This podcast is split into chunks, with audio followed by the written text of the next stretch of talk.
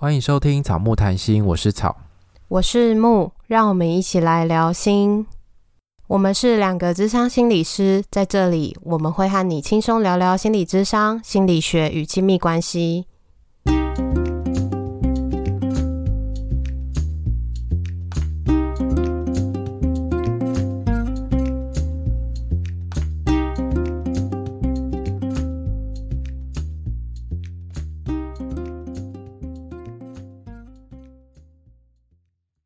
今天这集没有曹老板，因为曹老板有些私事，所以他可能最近会比较忙。那他就非常的惦记着大家，还私讯我说：“你要记得找代班主持人哦。”然后你要不要录个几集库存？我就告诉他：“你不要担心，如果有空我就会录库存，如果没空我们就停更也没有关系。然后不要把这件事情压力太大，你先忙你的事情。”你不觉得他真的很感人吗？非常啊！他怎么会？他什么时候这么惦记节目的有没有更新这件事？真的哎，平常这边说，那就就是我们都是在跟美乐妮说，美乐妮都会说书卖不好，就是书卖几刷就节目再做几个月，然后书呃如果书卖不好就要退出节目。曹老板说好啊好啊，我们同进退，我们两个人都说好啊，我们同进退，但。到底该我们什么事要同进退？可是就是要跟他同进退，对，所以的确，你这样讲也觉得，嗯，他什么时候这么放在心上？啊、还是他其实放在心上的程度比他自己觉得的还要高？有可能，就平常平常这样爱录不录，不想更新，好累哦，我不想录音。真的，到时候再来问问他。所以大家已经听到了我们代班主持人的声音，没错，就是我们草木炖鸡的好伙伴鸡蛋糕。Hi 那大家应该都很认识你，但你还是要自我介绍一下。嗨，各位草木谈心的听友们，大家好，大家好，大家好，我是维维，你还好不好的鸡蛋糕。我的节目是我自己一个现现役忧郁症患者的治疗跟生活，还有。会整理一些说书啊，那也会有一些讯息是要给病友、给身边的陪伴者，还有守门员的一些小建议，或是我自己的小经验，这样，所以会主要在忧郁症跟心理健康方面有很多的琢磨，那也包括了我的智商，那就是因为讲到智商的题目，当初才会跟草木认识，所以我们之前有特别搜寻了一下。其实我们节目里面超级多跟鸡蛋糕的合作，而且最有趣的是，我们节目发展以来，以前是写 feat. 微微你还好不好？后来好像变成鸡蛋糕，对不对？对，你们就直接把鸡蛋糕 写上去。但是，但是我都一直写，我都一直是写节目的名称呢，我都是写 feat. 草木谈心。应该大部分都还是 feat. 题目，但不知道为什么到你的时候，后来我们就变成鸡蛋糕，我，对我比较大牌一点。对，那我们今天要聊的这个主题呢，我们回推一下我们收我们讨论的过程。这个题目其实我们二零二一年就已经定下了这个题目，可是我们到两年后的今天，要不是有曹老板，我想这个题目应该还时辰在文字里，不会变成一个录音的讨论，就是还在还在那个草木的聊天清单里面。没错，我们今天要谈的主题是智商中的不知道。那这个我们是在网络上看到了一篇讨论，它大概就是讲说，因为在智商的过程，就算大家没有智商的经验，大家可能也可以想象，智商中的过程，心理师就会去问你一些问题，然后会引导你去思考，让你有一些。可以探索自己的时刻。那很多时候，有些人问到这个时候，被问到问题的时候，会不知道怎么回答，或者是有些问题没有想过，甚至我猜刚刚在看的时候，我猜有的时候或许有一些从小到大的习惯，因为我不知道有些人会不会有这样的感觉，就是小朋友的时候真的很爱问问题。鸡蛋糕有那个嘛？小侄子你应该比较。有感觉，就是大家很容易会，小朋友很容易会一直问为什么？为什么这样？为什么那样？那我们小时候不是有那个十万个为什么？对好像就是在回答小朋友的这个问题。为什么？那我糟糕，透露年纪。然后我知道的是，有一些大人就会不喜欢小孩问问题，然后就会说“因那囊无耳无嘴”。对，小朋友有就是不让小孩小朋友问问题，听就好了，不要嘴巴嘴巴爱爱问那么多。对，我猜这个会不会无形中也会阻碍我们去思考？因为问问题的时候，其实就是有好奇，然后有想要探索了解的心情，甚至有的时候就是一个开展对话的方式。但是很多时候，可能父母不允许啊，老师有时候或许也不允许吧。你在上课一直问老师问题，然后老师会觉得你在找麻烦，可是你是真心的好奇，不是要找麻烦。同学会觉得你很烦啊。所以，对，真的。嗯。可是。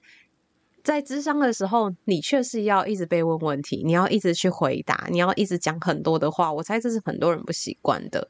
然后在这篇文章里面，他讲到的是说，他其实会好奇关于这件事情。毕竟他当初是用学校的资源，学校资源是有限的。那就算不是学校的资源，自费好了。就是有些人也都会说，自费的时候，中间没有讲话的时候，都会觉得那个时间都是金钱在流失。你会有这个感觉吗？跟 Sylvia 的中后期开始，就是那个智商智商当中沉默的时间越来越多的时候，就就会觉得我这个智商好像效率不好，因为空白太多了，没有对话，空白很多。对，那那个我后来回去查去捞那个对话记录，我发现。那个时候我就开始跟你们讨论我的智商是不是卡住了，是不是要考虑有一些改变，或是要暂停。超级久以前，好可怕！这样子应该也半年前吗？不止，不止，很久很久。所以加上加上最近有一个听众私讯我，私讯草木，他问说他遇到了一些问题，他对他自己有一些发现，然后他会说。我可以跟心理师说吗？我知道说了之后，心理师就会问我，你为什么要问这个问题，或者是你想要讨论的是什么？然后他思考了一下，他发现他回答不出来。那这样还可以说吗？我觉得好像都跟我们前面讲的那个文章有一点像，嗯，就是在智商的过程，甚至平常的生活里面，可能会遇到一些。不知道怎么回答，不知道该怎么办的时候，每个人好像都会有不同的反应，然后不同的感受。那平常的时候可能会有，但有的时候智商的这个不知道，好像又有另外一个特殊的情境，有可能跟平常生活中一样，有可能跟平常生活中不一样。嗯、那鸡蛋糕呢？你自己在智商的过程，那个时候你说沉默很久，是你不知道要。说些什么吗？还是你在思考？还是你放空了？都有。而且跟你们整理，跟你们整理 Sylvia 的咨商关系之后，我也花了很多时间再回头去重新思考我们的关系到底发生了什么事。那就后来有想到很多很多东西，所以有一部分是的确我。没有看，没有想过这样的说法，或是这样子对我自己的观察，这是一部分。但到后来，我觉得更多的是在怀疑自己：我怎么会不知道这件事？有这样吗？那个怀疑是什么？就是怎么感觉在 Covia 看起来，或者在别人看起来这么明显的事情，我怎么会不知道？我怎么会不知道自己这么明显的是长这个样子？那感觉蛮冲击的耶。像我在回诊的时候，去回诊，我的医生就很可爱嘛，就是我在我现在最近有时候会在线动上稍微爆料他跟我讲的一些有趣的话。那他有时候就会跟我说：“诶，你今天讲话断断续续的哟，或是或者说讲话讲到一半就断掉之类的。”但是我我以为我已经讲完了。我就会有点僵住，我我不知道我我今天到底怎么了？为什么我今天讲话你听不懂？但是我说不出来，我到现在还是说不出来。然后我医师其实你说你刚刚说的这一段话没有办法在当下对医生说，对，我会说我说不，我会觉得我说不出来。他就说你今天到底怎么了？话都讲一半耶。然后我就会没有办法回答。到现在还是。然后我医师其实好像好像他也抓到了我的一个回应的模式吧，他就说：“哦，做决定这么困难呐、啊，那我就帮你决定喽。”然后就会把那个治疗方案稍微讲一下。我说：“好，那就就这样。”那时候是当你感受到你讲不出来的时候，你就更讲不出来了吗？还是你就困在那个？我为什么讲不出来？然后我想的跟我嘴巴为什么没有办法一致跟同步的那个状态里？对，就是卡在那个没有办法同步的状态，然后会卡在前面那一句，就是医师或是心理师的回馈。你你现在是怎么样怎么样？你知道吗？或者是你看起来如何如何如何？然后，咦，我有这样吗？然后就停在那个我有这样吗的状态，后面后面就会没有完全没有办法反应了。嗯，可是你刚刚说的这个，在咨商过程中非常的常见呢，因为呃，很多时候个案在陈述一些事情的时候，他可能会有一些连接，但是很多时候心理师会帮他连接。假设谈的比较多次了，然后对他的状态有一些了解，有的时候就会。举个例子，可能就会有连接说，你有没有发现你现在跟谁的互动很像是你跟谁的互动？他有一些相似的地方，这个很就是会帮他同步做连接。对对对，这然后他可能当下就会愣住，想说：“对耶，我不知道。”可是我遇到的不知道，好像大家是一个比较惊讶，然后但是鸡蛋糕你的不知道是带有一些。反省、自责，跟后面会有一些羞愧吗？有，有，有羞愧。我还蛮容易出现这种被俩包的羞愧感。我怎么可以不知道？对对对对，就是我怎么可以？可是不知道很正常啊。但对我来说，那个冲击是怎么在别人在别人看起来这么明显、这么外显，那我却不知道自己在正在表现这样的样子。所以你会觉得你要比别人更了解你自己，或者是你也觉得你应该是最了解自己的那个人。如果是外显的部分的话，我表现出来的东西，我应该要知道说自己正在表现，正在呈现一个什么样的状态。但很多时候，我发现我不，我并没有办法意识到，或是我并没有办法自觉，说我正在呈，正在给别人呈现一个什么样的。也许是心情的状态，或是思考的状态，或甚至像医生就讲的很简单的，讲话都讲半句的状态。我甚至都以为我有讲完了，我讲的很完整，就觉得我怎么可以不知道？但我觉得这蛮蛮正常的耶。你只要想说，有的时候你心情不好，或者是有些时候别人就会问你说：“你现在还好吗？”你是不是在生气？但你可能也还没有意识到，但别人有发现。他怎么发现？从你的表情嘛，从你的动作，例如说你的嘴角就下垂啦，然后或者是你就皱眉头，或者是你感觉就是一脸很不开心的样子。可是因为我们不会看到自己的表情，有的时候可能可以感受到自己脸部的肌肉。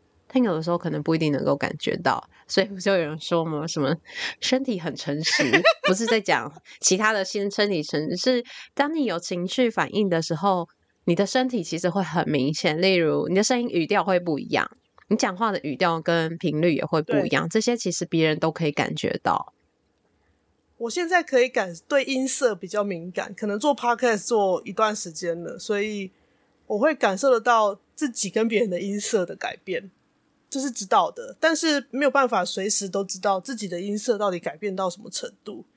可能自己的声音听得太习惯了，但如果是别人，我就可以很明确的知道他的音色的改变。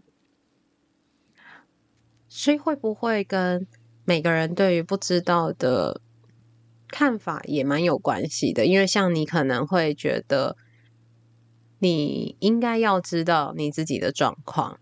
然后，或者是被别人指出来，然后你却不知道的时候，你会有一种你被指责的感觉吗？有一点，还是你会觉得别人有点弦外的说：“嗯，你怎么不知道？”我觉得比较像后者。然后，可是到我这里，我的感受我就会自动转成哎，我怎么可以不知道这件事呢？会不允许自己出现那些自己没有办法察觉的事情。那以 Sylvia 的说法就是，好像我会想要完全的控制我自己的状态，所以出现这样子在我的控制之外的事情的时候，我会非常的不知所措，会很意外。那这个意外呢，是不容许发生的。那这个进来就会有很多的。自我怀疑、自责，以及你刚刚说的罪恶感，会觉得自己做的不好。那你同意吗？我这样子很平静的，像一个第三人的这样子描描述出来的时候，我就会觉得跟你刚刚说一样，难免啊，这不是每个人都有办法完全都知道自己的状态。但今天放在自己身上的时候，没办法哎，双重标准，严严以律 己，双重标准，就是我刚刚这样子讲出来，耳机里面听到自己的声音，好像另外一个人在跟我讲话的时候，对耶，就是其实这个状态很正常啊。我的音，我在听别人的声音的时候，别人也不知道他自己的声音会有这样子的变化。当我给他回馈的时候，大部分人都说有吗？真的哦，你耳朵这么灵哦！大部分的人好像，呃，可能跟表达的方式也或许有关，或者是表达的内容，大家可能会是一个只好奇，或许有的时候听起来像质疑，但那个质疑可能是中性的，可能没有到那么负向。可是到你那边，你会把它变成是负向的，然后再攻击自己。对。这个攻击自己的力道是很强烈的，而且会。那你有觉得你很常攻击自己，所以 其实也让你犹豫了吗？这个是我在智商的过程当中发现的一件事。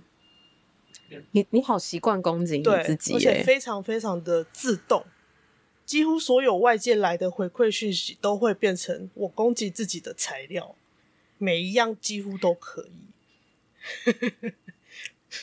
但这个这个就不可能知道啊！如果你没有去职场，你就不会知道。你可能就只会呃，在原先的知道是哦，我忧郁了，然后我生病了，然后我现在没有办法跟以前一样，可能会停留在这边，或者是我自己怎么会没有办法把自己拉起来？然后 Sylvia 就会说：“你不觉得这画面很奇怪吗？怎么会有人掉下去了要把自己拉起来？你要怎么拉？”我也是，但是我就会用这样子的描述，我就觉得我自己应该要爬起来，应该要靠自己，类似这样，我就觉得对自己来说很理所当然。所以那些应该常常困住你，对，因为我怎么可以不知道？那换句话说，不就是我应该要知道？对耶，对，但是在我这边，我都是这个。嗯负向的这个问句，我怎么可以？blah blah blah blah blah。但如果用应该的时候，那个力道好像小一点。对我来说，或许你可能就会去想：啊，为什么我应该要知道？不会耶，他下一句就会转成：那我怎么会不知道呢？就还是会怎么会？嗯，对，我这边的自动模式会是这样。那我们这边有调查了听众的状态，我觉得有些跟我们刚刚讨论的有一些像，那我就把它大概再念一遍，然后大家也可以感觉一下你自己有没有遇过这样的状态。当有些人在被问不知道的时候，可能会脑筋一片空白，然后会反射性的装懂。因为不知道可不可以说不知道，所以就会哦，好好好，是是是，哦，嗯，所以这可能可以 让大家知道，哎，有的时候有人在跟你说好好好，是是是的时候，说不定他是不懂，他在装懂。然后第第三个是该怎么表达才不会让别人觉得不舒服，就是怕啊，因为陌生，对不对？一个很陌生的感觉。有可能不止这个情境，有可能他很多时候都会怕别人不舒服啊！对对对，然后第四个是该怎么说才能让心理师知道自己想要表达的，所以那个不知道的时候会感觉到两个人当下的对话是有一点没有在同一个频道吗？或是觉得有一些东西是没有办法被理解的，或者是可能有一些什么样的情况，就是会想要把自己完整的表达让对方知道，那也会怕没有回答的时候会让对方失望，像刚刚鸡蛋糕说的嘛，你怎么会不知道？然后或者是那种这么基本，你怎么会不知道的那种感觉？有时候被问的时候，就会脑袋空白停顿嘛，嗯、然后就宕机。你应该也会宕机吧？我很常宕机哟，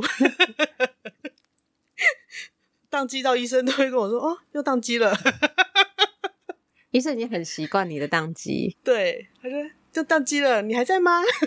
他就把我叫回来。那有的时候，哎、欸，这个也跟你很像，哎，怎么会不知道自己的答？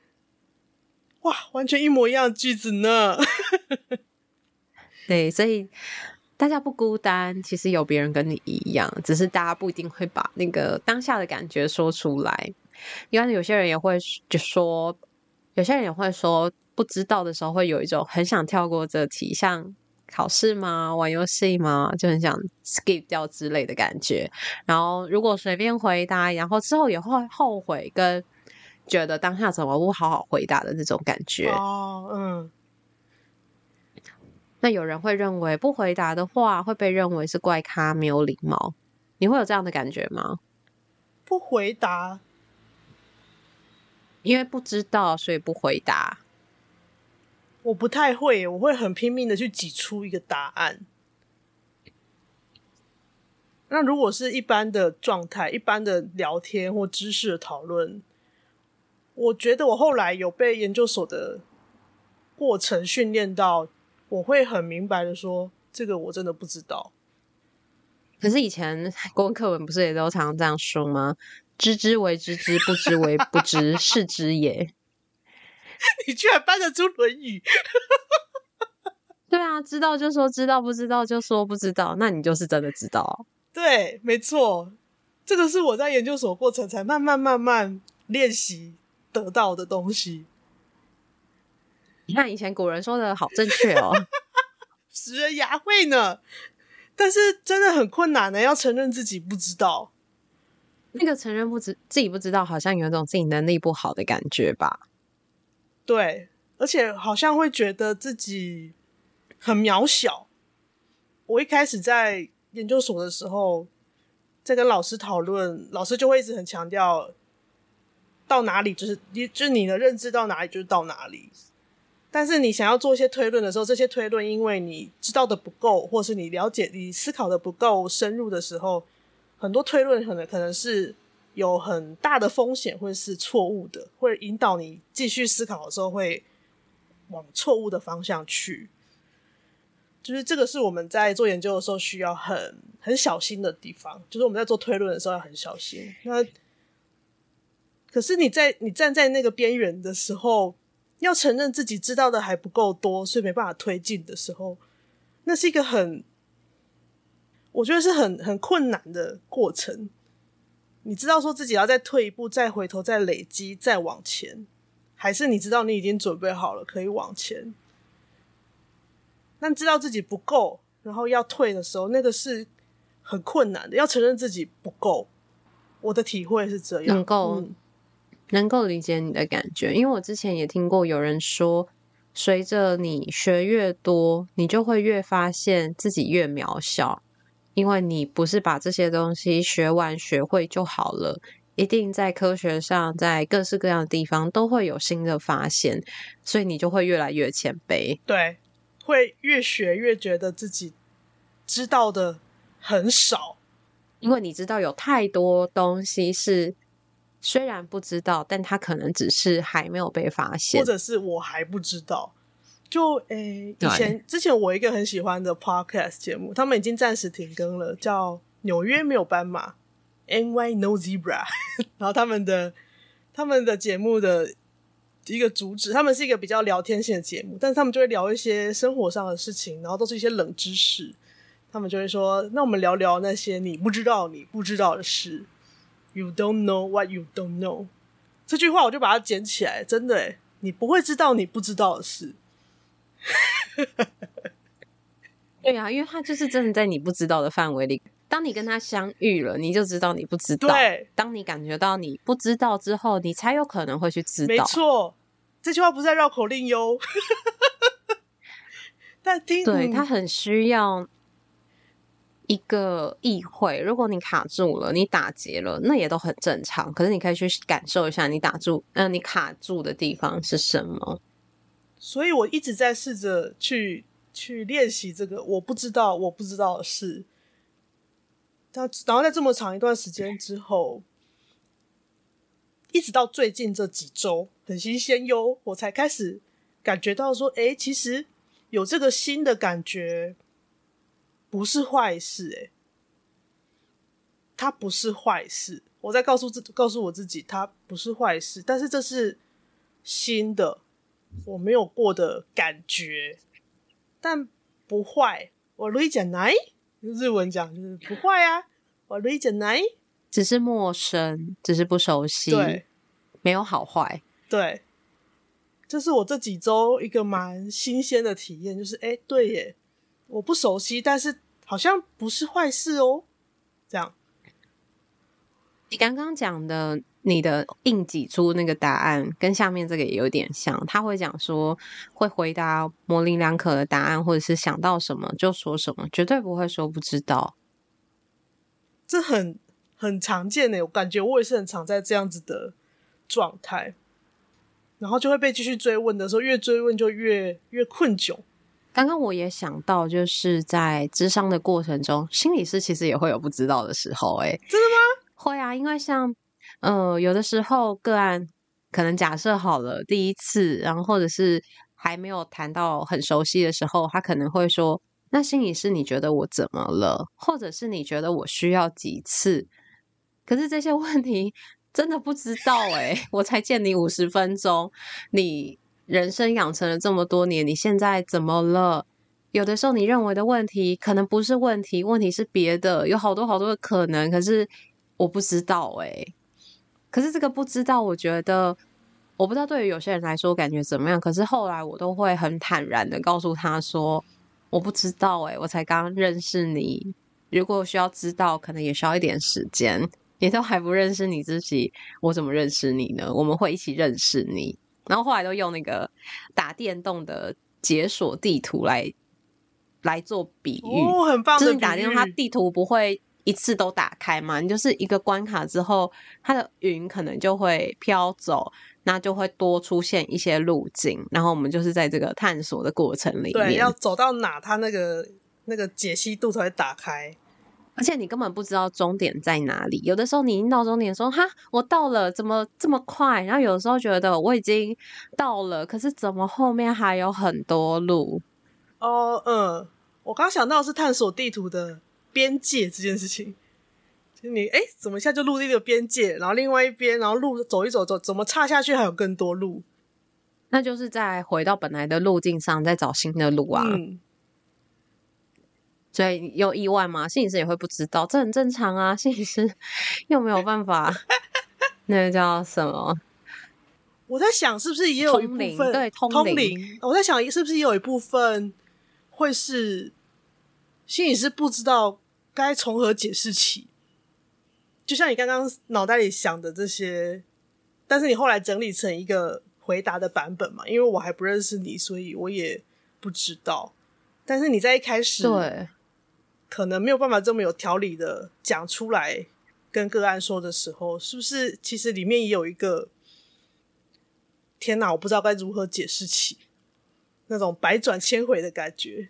我觉得当下可能。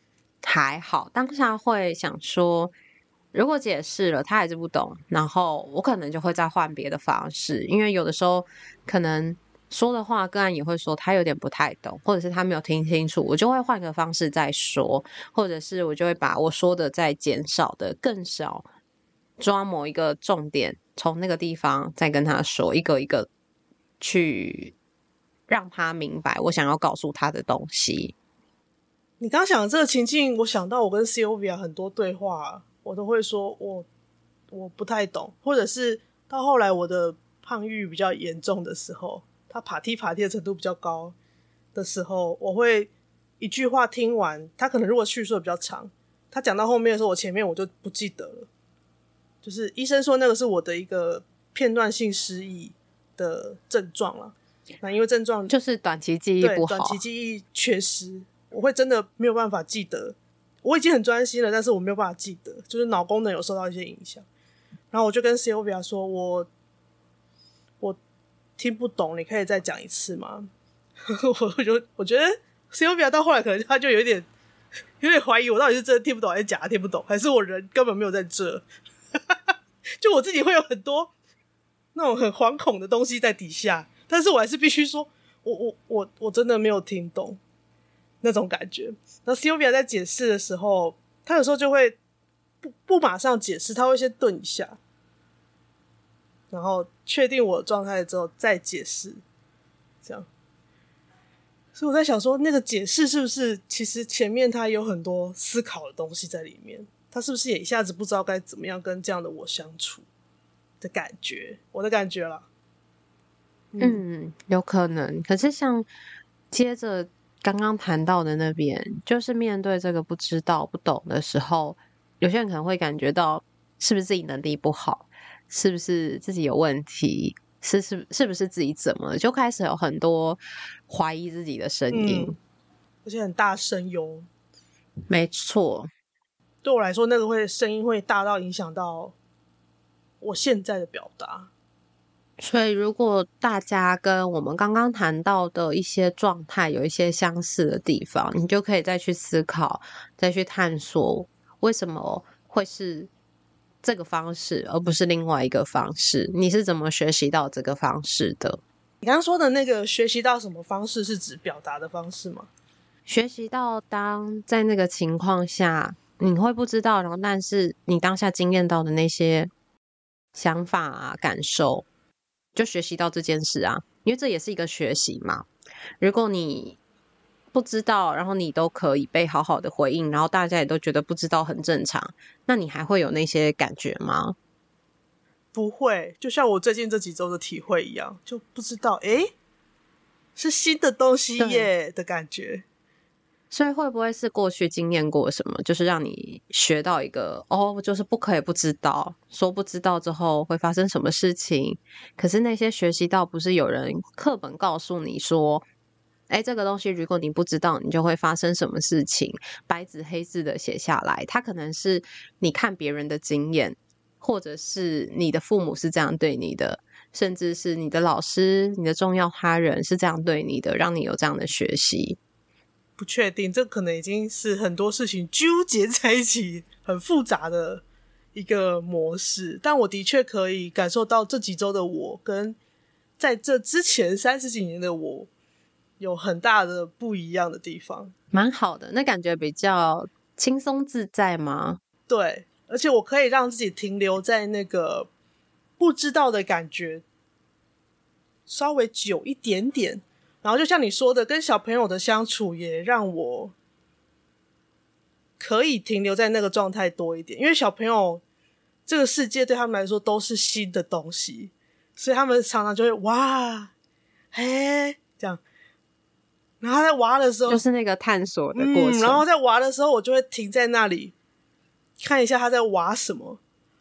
然后渐渐的这个声音进来到我这边的时候，我就会对耶，哇。是新的耶，其实那个还是有一些不安，有一些焦虑，因为面对未知，就是会有一些比较有点恐怖的感觉。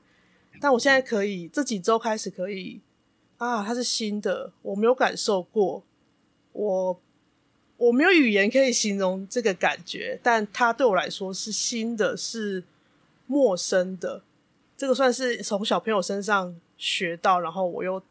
再放到自己身上的东西，我觉得停留在那个状态是是重要的，对我来说。那鸡蛋糕有看到一个有一本书的片段，跟我们今天谈这个主题蛮像的。那我们就让鸡蛋糕分享这个书，当做今天的结尾。这本书叫做《女儿是吸收妈妈情绪长大的》，是一个韩国的精神分析学派的心理师。这几年，台湾的出版社引进了很多日本跟韩国作者的心理学的书，还有大陆、中国的已经很久，但这这一两年，日本跟韩国的特别开始变多。这样，那我觉得是因为在亚洲的文化底下，有很多的人际关系会有共同的经验。这个在过去以欧美系统的心理师或治疗师为主的那个舒适的生态，我觉得有一点不一样，而且会有很特别多那种跟长辈啊、跟亲族啊互动的议题。特别多会专注在这个议题上面，在西方的书就会很多是要自我探索嘛，然后职场的成长，但在亚洲的书就有很多这种呃亲族的、家庭的，然后特别是跟长辈的互动。我是昨天晚上看到这一段的时候，我特别的被触动，因为这个心理师他在。每一章节，他都会分享一些他的个案的故事，然后去引申他要讨论的议题。这个是那一章的一开头，他什么都还没讲，他就说，有一位女性每次坐在智商室的椅子上，对话进行到一半时，总会突然哽咽，哭个不停。当我问她为何哭泣时，多数时候她回答：“不知道，只要坐在这个位置，我就会想哭。”我当下就是画线把它画起来，然后就分享给草木，因为我想到好多好多我在智商室的沙发上流眼泪的样子。我在流眼泪的时候是讲话还是可以像现在这样音色非常的平稳，但是那个眼泪是一直掉，一直掉，一直掉。西欧表就问说：“你知道你在哭吗？或者是你知道你现在这个眼泪是代表什么吗？你知道你在哭什么吗？”面对这样子的问题，我总是说我不知道，我的眼泪它就这样子掉下来了，但是我不知道为什么，我只知道我在哭，但是这个哭好像又跟我是分开的，好像就没有来由，它就上来了。有的时候找得到原因，而且这个原因都要事后隔很久回头看，我才有办法。找到可能一些可能的蛛丝马迹，但大部分时候我都不知道。就只有在智商室那个空间，我特别会哭。我觉得我一生的眼泪大概有百分之八十都在智商室哭完了。就智商是一个可以让你哭的空间跟时刻，对，是可以的。我觉得这可以也很重要，对我来说。所以鸡蛋糕分享了这一段，如果大家有兴趣的话，可以去看这本书。或许你也可以感受看看，当你不知道为何而哭的时候，你会出现哪一些想法？你的状态会是什么？是不是跟我们上面讨论到的、前面讨论到的那些有一些相似的地方？那就让大家自己去感觉一下。那如果你有在咨商，当遇到不知道的时候，你当下的状态，甚至是你自己事后发现到你当下的状态，都可以在你状态好的时候让心理师知道，这样他可以比较了解你，然后可以知道怎么协助你。嗯，我的医师跟心理师都是这么做的。我觉得这个在在帮助我处理我的议题的时候有很大的帮助，而且到我这几周我就开始有一点不一样嘛，已经。